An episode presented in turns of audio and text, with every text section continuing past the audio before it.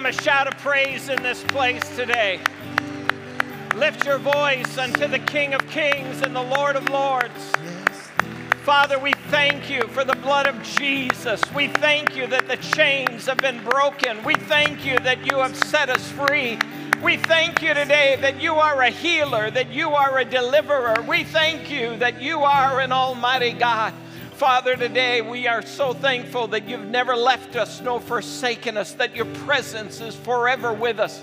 I am thankful that in my moments of weakness, God, you are there to be my strength. I am so thankful that you're the solid rock upon which I can stand, and you're the shelter that I can cling to in my time of need. I thank you, God, that there is no need too big, none too small, but you are able to do the impossible each and every day. We thank thank you for your love. We thank you for the forgiveness of sins. And in this place today, we thank you that you call us children, children of Almighty God. Father, thank you for your love that was freely given. It was not earned, but was freely given unto us. You reached down to us when we were in our lowest depth. And God, you have brought us up to become childs, children of Almighty God. We give you the praise. Oh, we love you in this place today. We love you in this house today. Father, I pray that you would have your way today, that your Holy Spirit, which is already at work, would continue to work throughout the remainder of this service. May our hearts, oh God, be enlarged today by your love and your power and your truth for us. And we will give you all the praise and the glory. Church, can we do that one more time? Can you just put your hands together one more time this morning? Oh, we love you. Tell them you love them. Oh, we love you, Lord. You're worthy, Lord. Hallelujah. Hallelujah. Glory, glory to God. You are worthy, Lord. Hallelujah. Wow, you are a great congregation this morning. It is so good to see you. Turn to somebody and say, I'm glad you're here. Just look them square in the eye and say, I am glad you are here. Worship team, thank you. Thank you.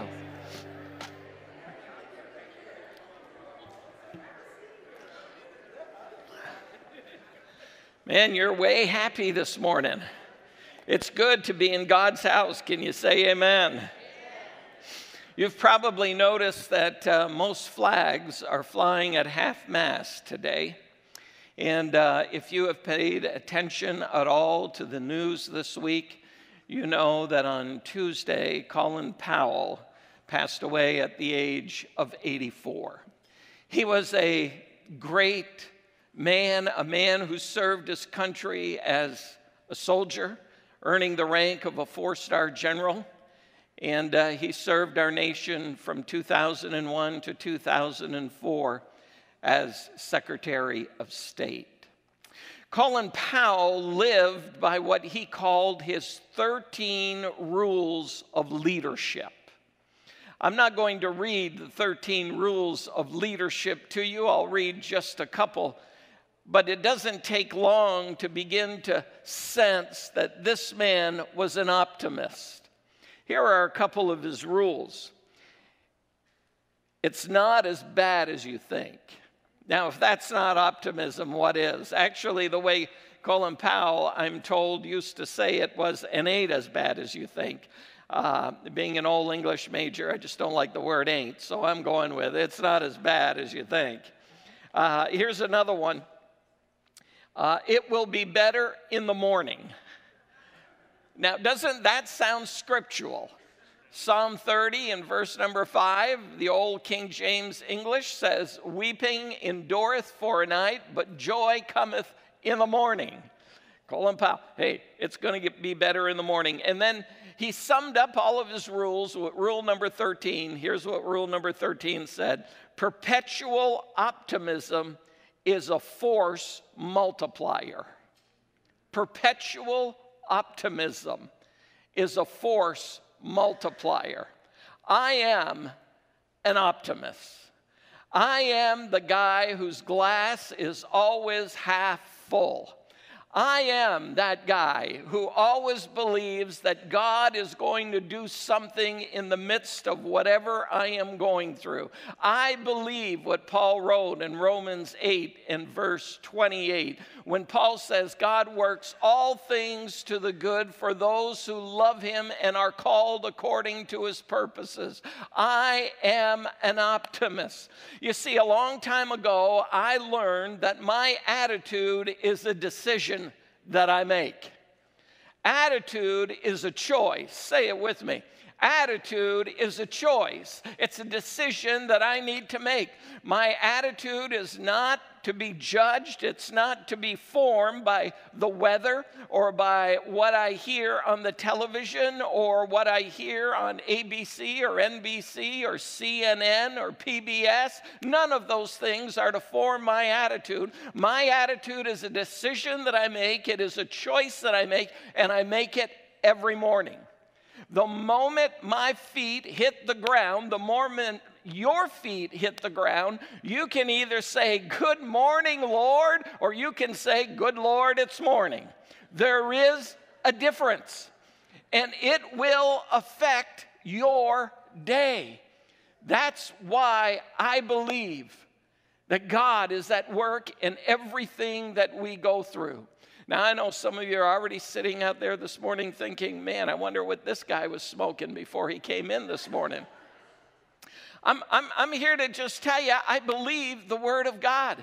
And I know that some of you right now are dealing with disappointments. You're dealing with discouragement. Some of you are dealing with brokenness. There are things in your lives that are broken. Your finances are broken. Your family's broken. Your health is broken. I understand that. Life is fragile and things around us break, and it's very difficult to put them back together.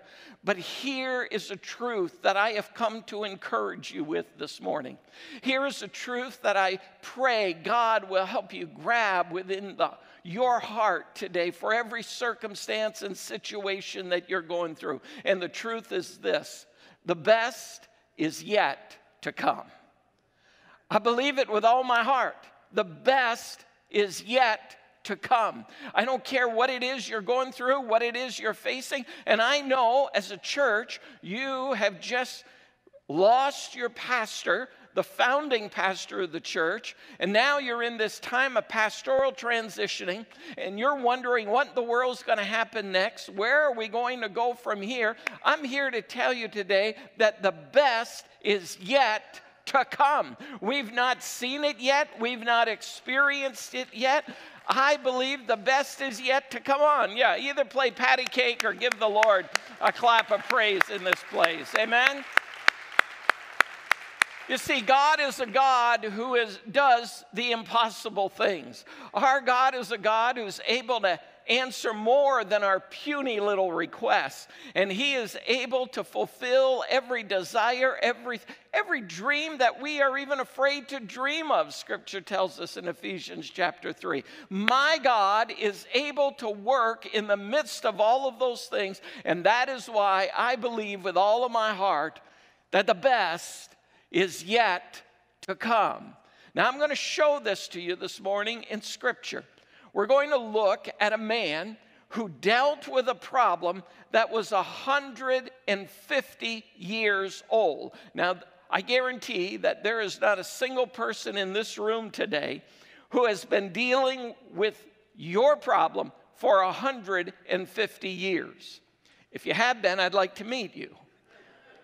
Uh, this guy was faced with a problem that was 152 years old, and listen to this God used him to solve it in 52 days a 150 year old problem solved in 52 days. Now, listen, God has not changed. He's the same today as He was yesterday and will be forever. And if God could move in the middle of a problem that was 150 years old and fix it in 52 days, I believe that no matter what it is we're going through, the best is yet to come. God is going to do something great. I love what Paul writes in 1 Corinthians. Corinthians chapter 2 verses 9 and 10.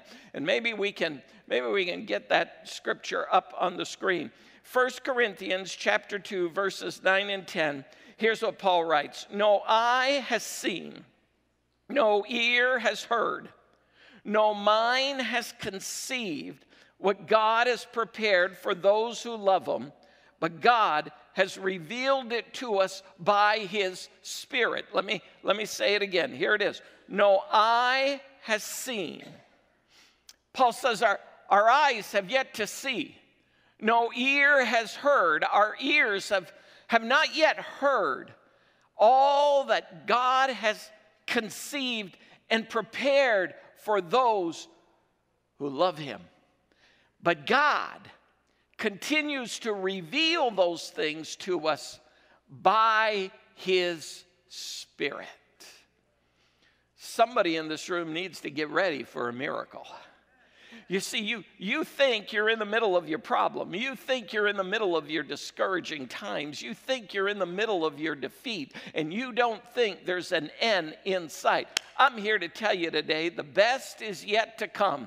No, understand that our eyes have yet to see and our ears have yet to hear all the things that God has prepared for us, but God is going to reveal them to us by His Spirit. Can I get an amen?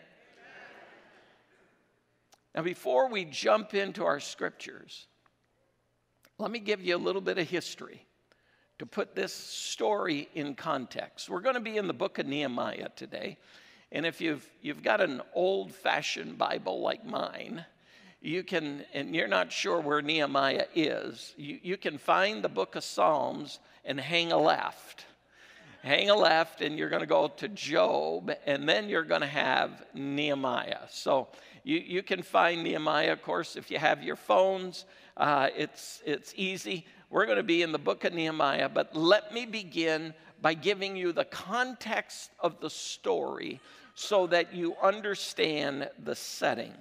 In 586 BC, King Nebuchadnezzar marched his army from Babylon to Jerusalem.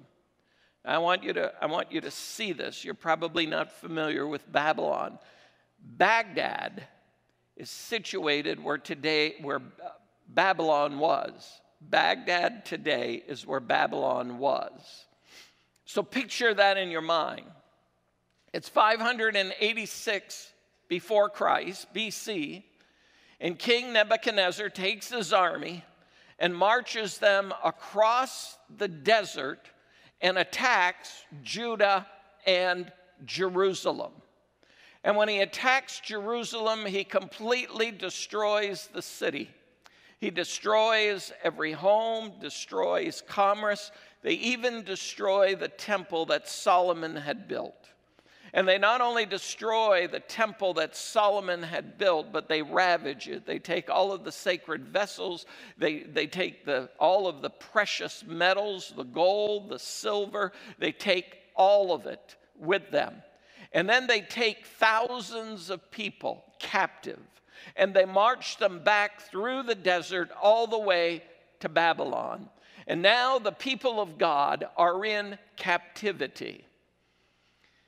Jeremiah, and you can read this in the book of Jeremiah, Jeremiah receives a word from God.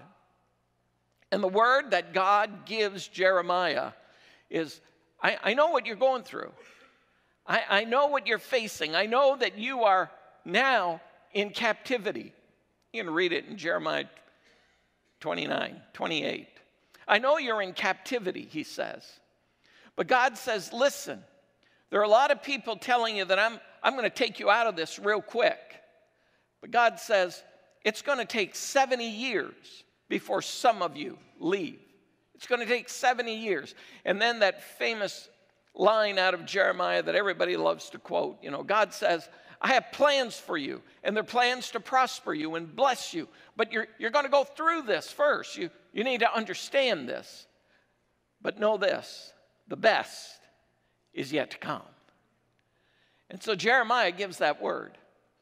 And sure enough, 70 years go by, and the king releases some of the captives to go back to Judah and Jerusalem. And you can read about that in the book of Ezekiel. That's, or excuse me, not Ezekiel, but Ezra. The book of Ezra. That's the one just in front of Nehemiah. Some of them go back, and when they go back, they begin to rebuild the city. They begin to rebuild their homes, they begin to rebuild commerce, and they build a little altar. But Ezra tells us that they were so threatened by the enemies that they stopped building the altar. Another 80 years goes by. Another 80 years goes by. And now more captives are released, and more captives go back to Judah and Jerusalem. And this time they begin to work on the temple. And you can read about that in Haggai and some of the other books. They begin to rebuild the temple. So now 150 years have gone by since the initial invasion. And now we open it up to Nehemiah chapter 1. Here's what happens Nehemiah chapter 1, and I'm in verse number 1, beginning with this The words of Nehemiah, the son of Hachaliah. In the month of Kislev, in the 20th year, while I was in the citadel of Susa, Hanani, one of my brothers, came from Judah with some other men, and I questioned them about the Jewish remnant that survived the exile and also about Jerusalem. They said to me, Those who survived the exile are back in the province and are in great trouble and disgrace. The wall of Jerusalem is broken down, and its gates have been burned with fire. Nehemiah has a cushy job. He is a cupbearer to the king. That means he tastes everything before the king gets to eat it just to make sure no one has poisoned him. Yeah, it's a high risk job, but it's, a, it's also a pretty cushy job. You know, you, you get to live in the palace, get to live with the king, you eat all this great food, and it's, it's a pretty cushy job. Nehemiah was born in captivity. He had never been to Judah, had never been to Jerusalem. And as we open up the book of Nehemiah, we read that one of his brothers, Hanani, who had gone back to the city, is now coming back. And Nehemiah is so inquisitive. He is saying, I, I want to know about my homeland. I've heard the stories that my grandparents told me. I heard the stories that my parents told me, but I've never experienced this for myself. I, I, I just want to know tell me, what's it like back in Judah? What is it like back in Jerusalem? I, I just need to know for myself what it's like. And his brother Hanani says, You know, it's not what you think. They're, they're starting to rebuild stuff but they are living in disgrace because the walls of the city have not been rebuilt.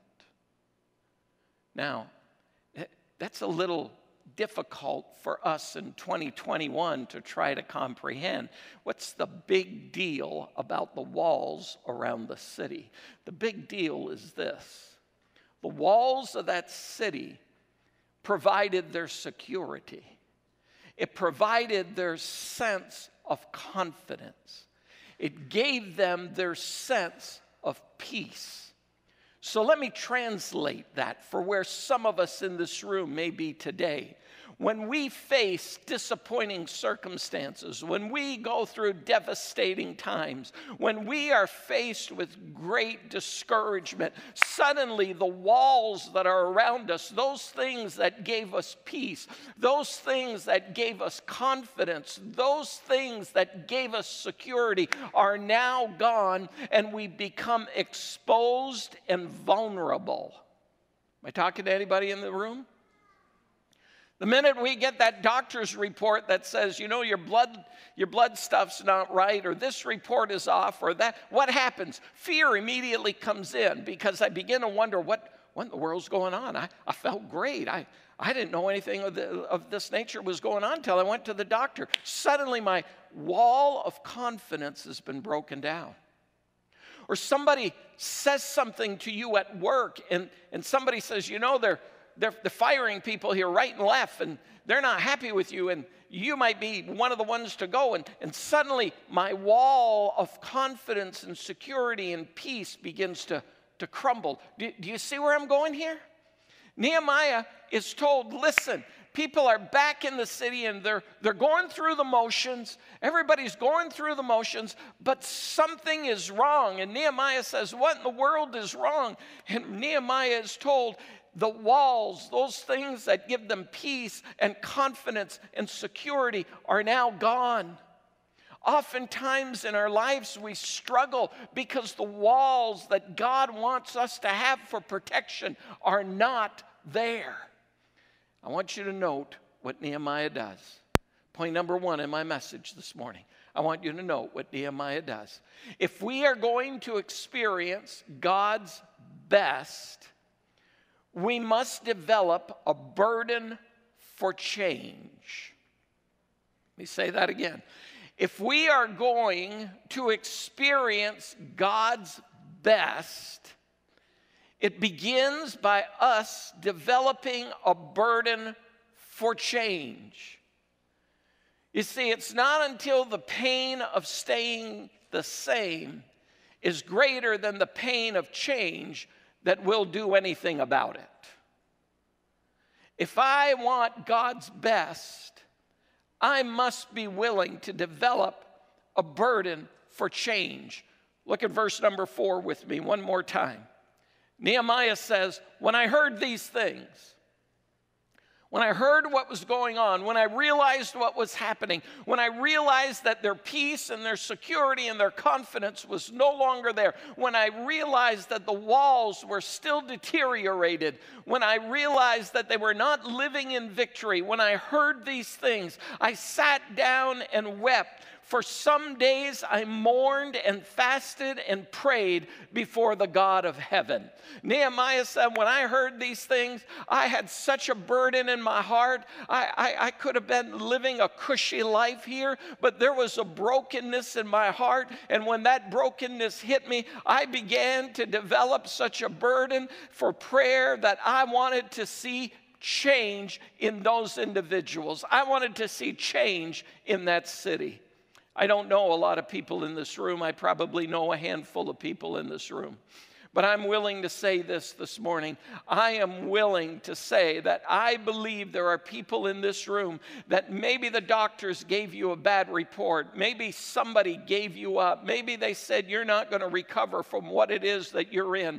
And people, friends, those who knew you began to pray. They had such a burden of prayer for you. And they began to pray and they began to intercede. And a miracle happened and you experienced God's healing. I believe there are probably marriages represented in this room this morning that your friends told you it's never going to last, it's not going to work, but you had a praying grandmother or you had a praying mama, you had somebody who loved you and they were on their knees and they were interceding and saying, Oh God, move in the middle of my family. I need a miracle. I believe there's somebody in this room today. You're here because your mama stayed up all night, your grandma stayed up all night and was praying for you and saying, Oh God, I don't know where they are right now. I don't know what they're doing right now, but I believe you have the ability to touch them and to speak to them. And God, I'm believing you to bring them back. Am I talking to anybody in this room? If that's your testimony today, let me see a show of hands. Come on, let me see those hands. Look at that. Hands up all over the place. Yeah, come on, give the Lord a shout of praise for that today. I am so thankful for people who have a burden for prayer, who say, I'm not going to let this happen. I'm not going to let this go. God, I am going to intercede for, and I'm going to believe you to work a miracle in the middle of this situation. Hallelujah. I believe that God still answers prayer today. Nehemiah said, I've, I've got this burden. I want to see this change. And look, look again at verse 4. He sat down and he wept. When was the last time you wept over your lost loved ones? When was the last time you wept over your next door neighbor? You know, we, Ann and I have this next door neighbor. We had, we don't anymore, we moved. but we had this next door neighbor all the way up to last August. He, he would love, absolutely love on Saturday nights, especially if I was out preaching on Sunday, you know.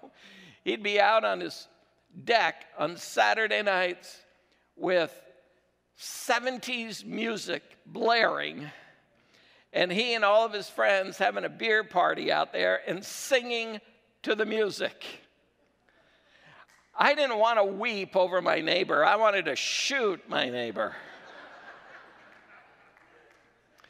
But he was an attorney, so I knew that probably would go bad for me, so but when was the last time you wept over your neighbor? Wept for your family, wept for your children. Nehemiah says, I sat down and I wept. And then he said, For some days I mourned, fasted, and prayed to the God of heaven. I only wish this morning that I had time to teach on the prayer of Nehemiah because it, there's, there's just such richness in his prayer. I'm, I'm going to give you three bullet points. These will not be up on the screen because I just feel the prompting of the Lord to pause here and do this. Uh, I'm going to give you three bullet points on Nehemiah's prayer, and you can write them down and you can look them up later. But, but here they are three bullet points on Nehemiah's prayer, beginning in, beginning in verse number five. Nehemiah prays, O Lord, God of heaven, the great and awesome God, who keeps this covenant of love with those who love him and obey his commands. Let your ears be attentive and your eyes open to hear the prayer your servant is praying before you day and night for your servants, the people of Israel. Did you notice the way he begins? He begins his prayer with praise and worship. He begins his prayer by telling God how great he is. Oh Lord, God of heaven, the great and awesome God who keeps his covenant of love with those who love him and obey his commands. God, I just want to worship you. I want to worship you because of your love. I want to worship you because of your faithfulness. I just want to worship you because of who you are. Oh, God, I love you. He begins this prayer with a time of praise and worship. And then, note what he says in verse 7. We, please note the word we, we have acted very wickedly toward you. We have not obeyed the commands, decrees, and laws you gave to your servant Moses. He goes from a time of praise and worship to a time of repentance. Now remember, Nehemiah was born in captivity. Nehemiah was not a part of the problem, but he freely admits it God, I'm a part of this problem. We have not obeyed you, God. We have disobeyed you. We've not followed your commands. He goes from a time of worshiping God for who he is to now a time of repentance. God, forgive us. Forgive me for the mess that I've been a part of. And then I love the way he closes out his prayer. Look at this. He says, in, beginning in verse 8, Remember the instructions you gave your servant Moses. I, I love that little phrase. He's saying, Hey, God, uh, remember now what you said to Moses. Remember what you told Moses, as if God needs remembering. he's, he's not saying, God, remember what you told Moses so God could remember. He's saying, God, remember what you told Moses so my faith within me can be built up. Come on. I, I want to recite the promises of God. I, I want to recite what you said, God, because when I begin to do that, it begins to build faith within me. So Nehemiah says, Remember the promises that you gave your servant Moses, saying, If you are unfaithful, I will scatter you among the nations. But if you return to me and obey my commands, then even if I if your exiled people are at the farthest horizons, I will gather them from there and bring them to the place I have chosen as a dwelling place for my name. Nehemiah says, God, uh, re- remember the promises that you gave Moses? That if we follow you and follow your commands, even if we're scattered, even if things are a mess, God, you're going to bring us back to that place that you have for us. The best is yet to come. I love Nehemiah's prayer. It starts off with worship for who God is. It goes into a time of admitting, God, I need you, and here are the reasons why. And then it goes into a time of, God, I'm going to build up my own faith here by remembering the promises, remembering your faithful word that you gave all the way back to Abraham. Because I know your word doesn't change, it's still true today. Building himself up through that time of prayer. What an awesome prayer! What an awesome prayer. And many of us need to learn how to pray in the middle of a change. If we want to experience God's best, I need to develop a burden for change. Okay, here's the question that you're probably all wondering now. So Nehemiah prays this great prayer. What happened when Nehemiah prayed that great prayer? Absolutely nothing. See, not, not a thing happened, not a thing changed. We, we sometimes get this impression God, if I just push the right buttons and say the right things, instantly you're going to answer my prayer. Can I tell you, God is not a giant venting machine in the sky. It, it's, not about, it's not about having the right formula. It's not about knowing how the right, I have the right words. It's not about praying in King James English. You know, well, maybe if I just pray in King James English, it will happen. No, Prayer doesn't work that way. Nehemiah prayed, and I can tell you that absolutely nothing happened at that moment. But we're now going to fast forward to Nehemiah chapter 2.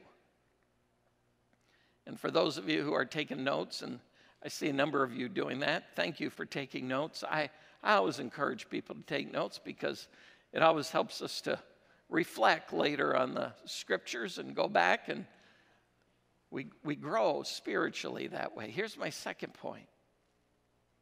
If we're going to experience God's best, we not only need to develop a burden for change, point number one, but we need to develop perseverance and tenacity in our prayer life.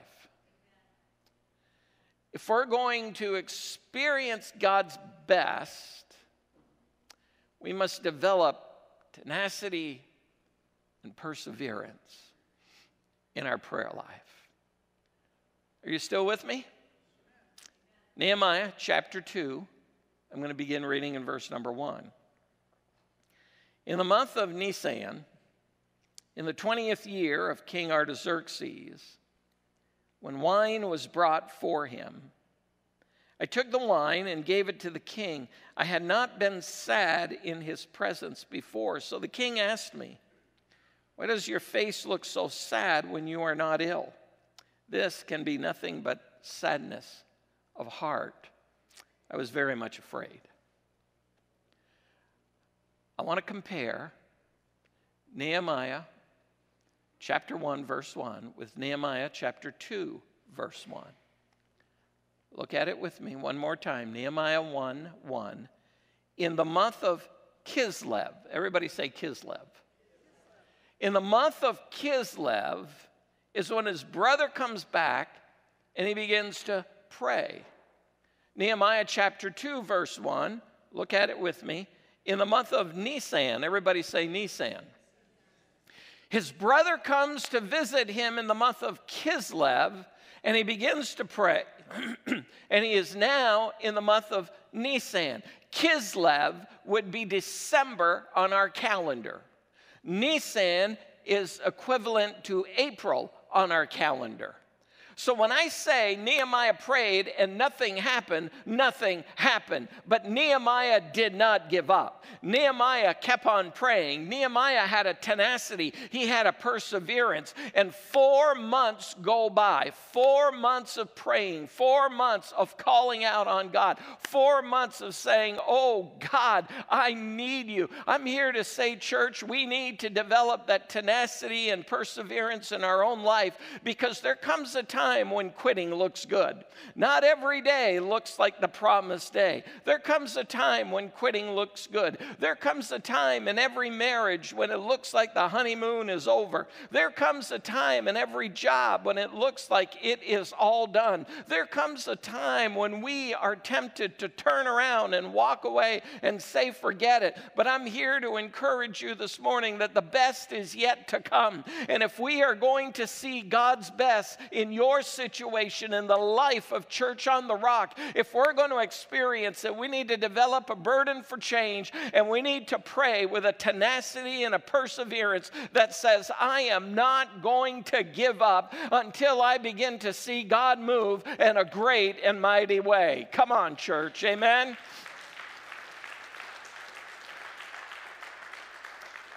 See, if, if, we're going, if we're going to experience God's best, I, I need to develop that kind of tenacity and perseverance in my own life. I, I, love, what, I love what Paul wrote in Acts chapter 8 and verse 37.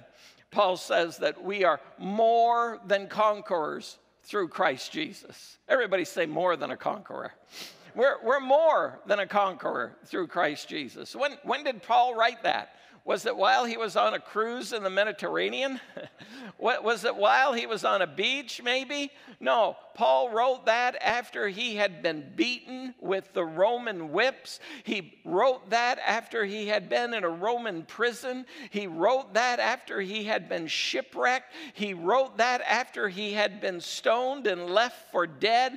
Paul writes after experiencing all that, he says, No, we're more than conquerors through Christ Jesus. And I believe that that is as true today as it was the day that Paul wrote it. We in this room, Church on the Rock, you are more than conquerors through Christ Jesus. But sometimes it's going to take that tenacity, it's going to take that perseverance in prayer before we begin to see God move. Nehemiah writes here, I had been praying for four months. And finally, I'm back in the presence of the king again. Many scholars believe that the king had been away, been away for a period of time and had been in a different palace and now has come back to this place where Nehemiah is working.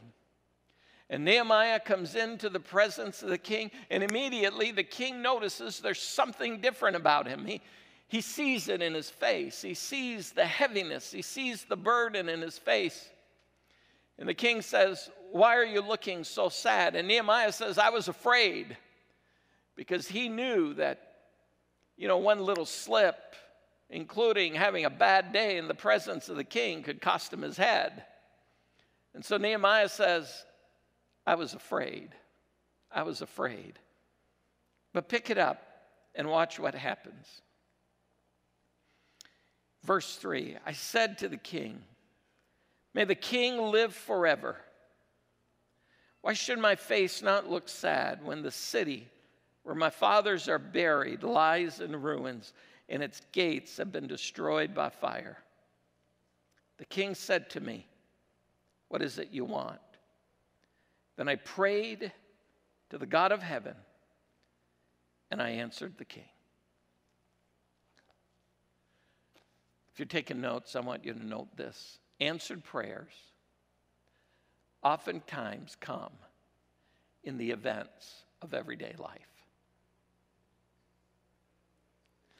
I wonder how many times we have missed God's answer to our prayer because we were looking, you know, like you used to look when you were a little kid on Christmas Day. I'm looking for that big package under the tree, you know, the one that's nicely wrapped and has the big bow on it. I've been praying, I've been seeking God, I'm doing what the preacher has been saying. I've been praying with a burden for change. I've been praying with tenacity and perseverance, and I'm looking for this nice package with a nice bow on it, and I'm not seeing it. I wonder how often we have missed God's answer to our prayers because we have missed it in the everyday events of life.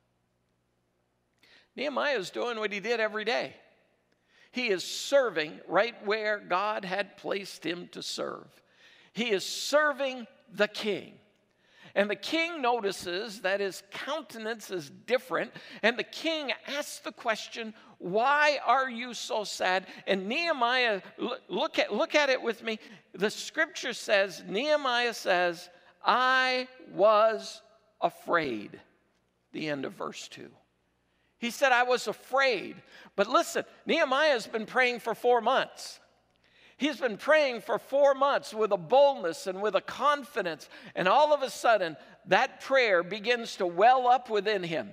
The, the confidence that he now has, the boldness that he now has. He has the ability to look, and verse 3 says, But I said to the king, May the king live forever. And here's what's going on. You see, Nehemiah has been praying for four months. God, I'm believing you for this open door. I'm believing you for this answered prayer. God, I'm believing you to move in this way. And suddenly, in the middle of an everyday event, in the middle of his routine, in the middle of what was so familiar, in the middle of what was so comfortable, suddenly the door cracks open just a little bit and boldness rises rises up within him, and confidence rises up within him. And he realizes this is the moment that I have been praying about. And he says to the king, Here is what is going on. I don't believe he would have been able to do that without the four months of tenacity and perseverance in his prayer life.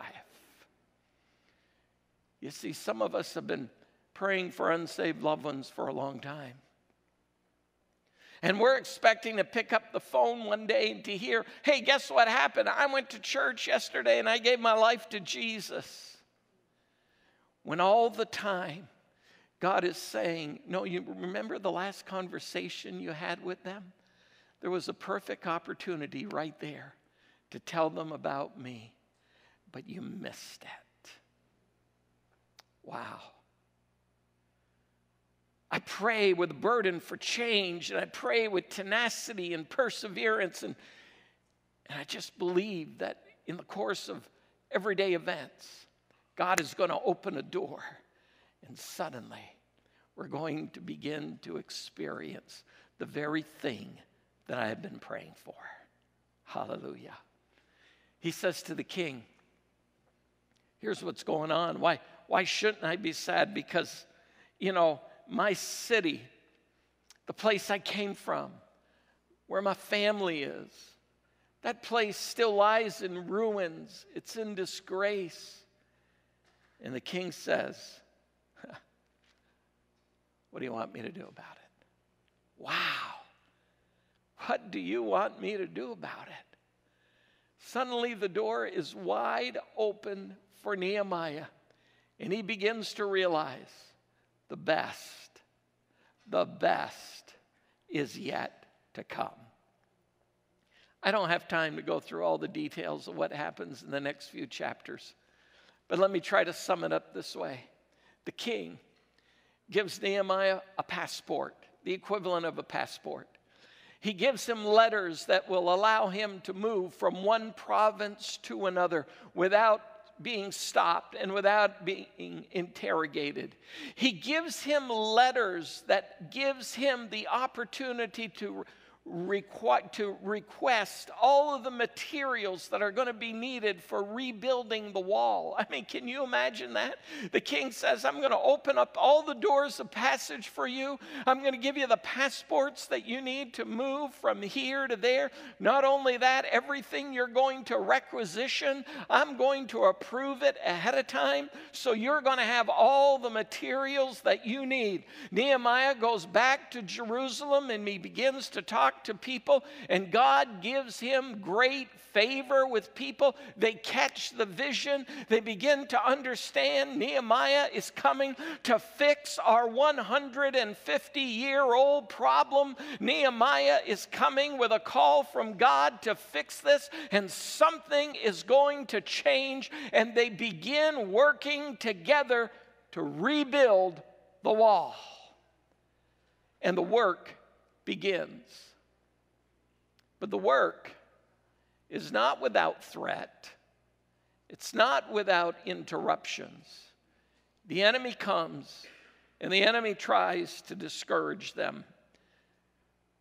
And I, I wish I had time to go into all of that, but I'm going to fast forward to chapter 4 in verse number 16.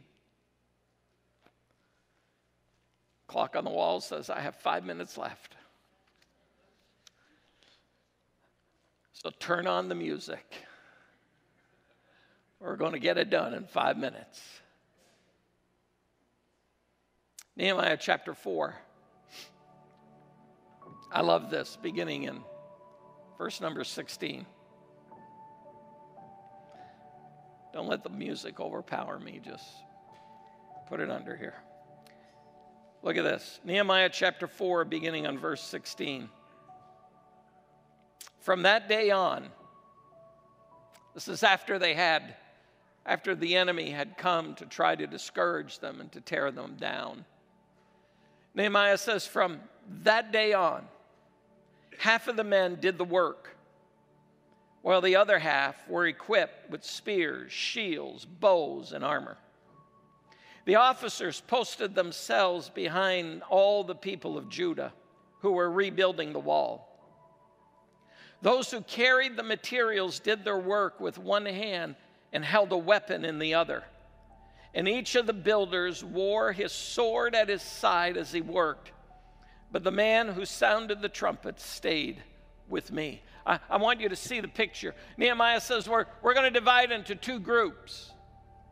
Some of you are going to do the work, and others of you are going to be posted alongside the walls and you are going to have your spears and your swords and your bows and your arrows. I want you to see that as a picture of the church. That some of us in this room are in that desperate moment. Some of us in this room are, are in that difficult position, or you have family in that difficult position. And the moment that you speak it to someone and say, Will you pray with me? Will, will you join me in prayer? Suddenly, I want you to see that picture. You're doing the work, but standing around you is an army of God's people who are praying and they are equipped. They're equipped for battle. They're ready to attack the enemy. They're standing around you while you're doing this work because you have this burden for change and there's a tenacity and perseverance inside of you. And now you're beginning to pray and beginning to seek God, and they're standing there praying over you. And I love what Nehemiah says about the workers. If you're in that position right now, if that's you that's in that moment of need, or you have a family member, a child, a daughter, a somebody who's in that need, I want you to know what Nehemiah said. He said, The builders did the work with one hand and had their sword in the other hand. How many of you know that God's word is referred to as a sword? Come on. It's a sword. It's a sword. Nehemiah said they worked with one hand, but they had the word of God in the other. You see, I'm here to tell you point number three. If we're going to experience God's best, we got to work for it. We got to work for it, church. I, have got to be that I got to have that prayer burden with that deep desire for change. And I'm going to pray with a tenacity and a boldness, but I am going to work for it. I'm going to do all that I can in one hand, but I'm going to have the Word of God in the other hand. And it's the Word of God that's going to empower me because when I see what's going on, I'm going to say, God, your Word says that we are more than conquerors through Christ Jesus. Your Word says that the chains are broken and that we have been set free. Your word says that you will never leave us nor, prote- nor uh, despair us. Your word says that when I walk through the rivers, they will not overflow me. And when I through the walk, walk through the waters, God, you will be with me. And when I walk through the fire, I will not be burned. God, I'm going to stand on the truth of your word. I'm not going to allow the enemy to have his way. I'm not going to allow the enemy to have that marriage. I'm not going to allow that enemy to have my kids kids, my grandkids. I'm not going to allow the enemy to do that. God, I'm going to do the work that I need to do, but I'm going to stand on the truth of your word because, God, the best is yet to come. I've not seen it yet. You're not done yet, but God, you're going to send something that I, my eyes have not seen and my ears have not heard, but the Spirit of the living God is going to reveal it in this place. Come on, give the Lord a shout of praise. Hallelujah. Hallelujah. Oh, hallelujah. Oh, we love you, Lord. We love you, Lord. You're worthy, Lord. You're worthy, Lord.